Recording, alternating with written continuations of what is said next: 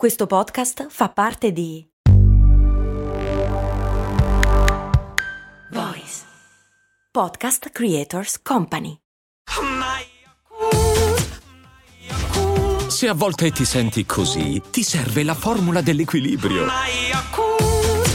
Yakult Balance, 20 miliardi di probiotici LCS più la vitamina D per ossa e muscoli. Devi rovesciare il contenuto di una tazzona di caffè in un'altra tazza o recipiente. Giri la tazza sopra il recipiente e il caffè fa il giro sul bordo, scende lungo la tazza e cade giù dietro il culo della tazza. Perché?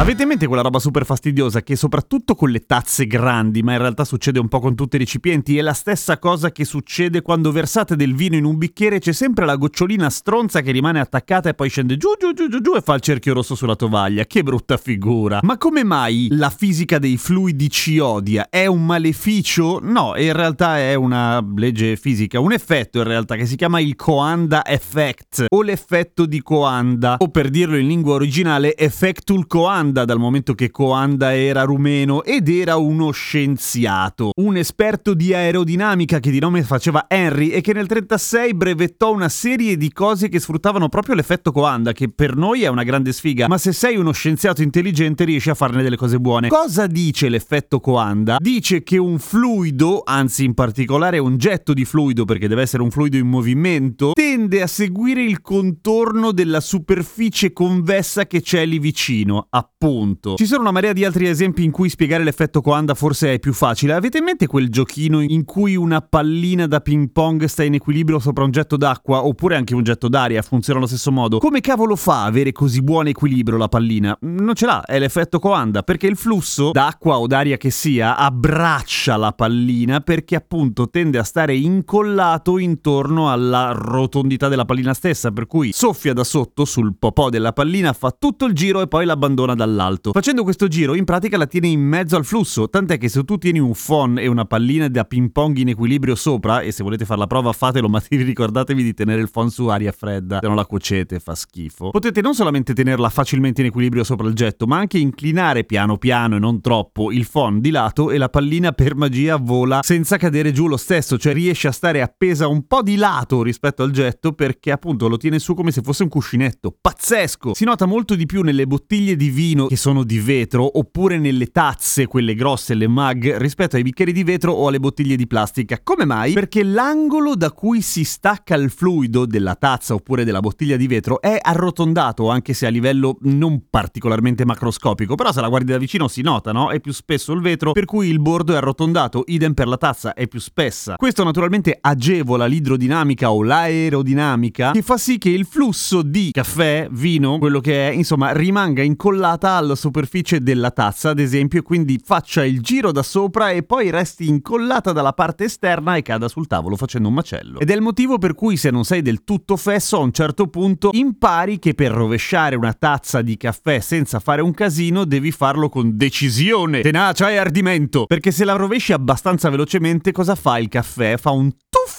nel vuoto, si stacca dal bordo della tazza e non rimane incollato. È un po' come se il caffè fosse abbandonico e avesse questa bizzarra relazione tossica con la tazza che vuole rimanere incollato dentro la tazza e poi addirittura fuori dalla tazza. No, se tu gli insegni a staccarsi, a prendere il volo, il caffè ce la fa benissimo da solo. Stessa cosa naturalmente succede col vino, nel senso che chi sa servire bene il vino non fa i macelli. Ma se sei nel dubbio, metti quella specie di sciarpetta di tovagliolo intorno alla bottiglia. E se sei ancora meno sicuro, metti quella robina di plastica che sembra un tubo che si mette dentro la bottiglia di vetro perché così è più sottile e quindi il vino fa il salto immediatamente. L'effetto Coanda ha una serie di utilizzi molto molto intelligenti, in realtà un'ala di un aereo sfrutta l'effetto Coanda tantissimo, nel senso che è uno degli effetti alla base dell'aerodinamica in generale. Ma perché succede questa cosa? Allora provate a pensare la superficie rotonda di qualche cosa, ok? Un pallone da calcio, di fianco c'è un ventilatore che soffia un flusso d'aria sul pallone da calcio. Quello che succede è che le particelle, le molecole d'aria che sono attive attaccate al pallone, o acqua se è sott'acqua, tendono a incollarsi attraverso la viscosità al flusso d'aria che sta passando sopra, ok? Cioè vedono passare gli amici e dicono ehi veniamo con voi! Questo crea un vuoto d'aria vicino alla superficie del pallone, un vuoto d'aria che quindi risucchia il flusso facendolo curvare intorno al pallone stesso. Vi giuro, se mi steste guardando in questo momento avreste visto tutti i gesti con la mano estremamente esplicativi, ma credetemi non è difficile. E se volete fare un esperimento di quelli che dite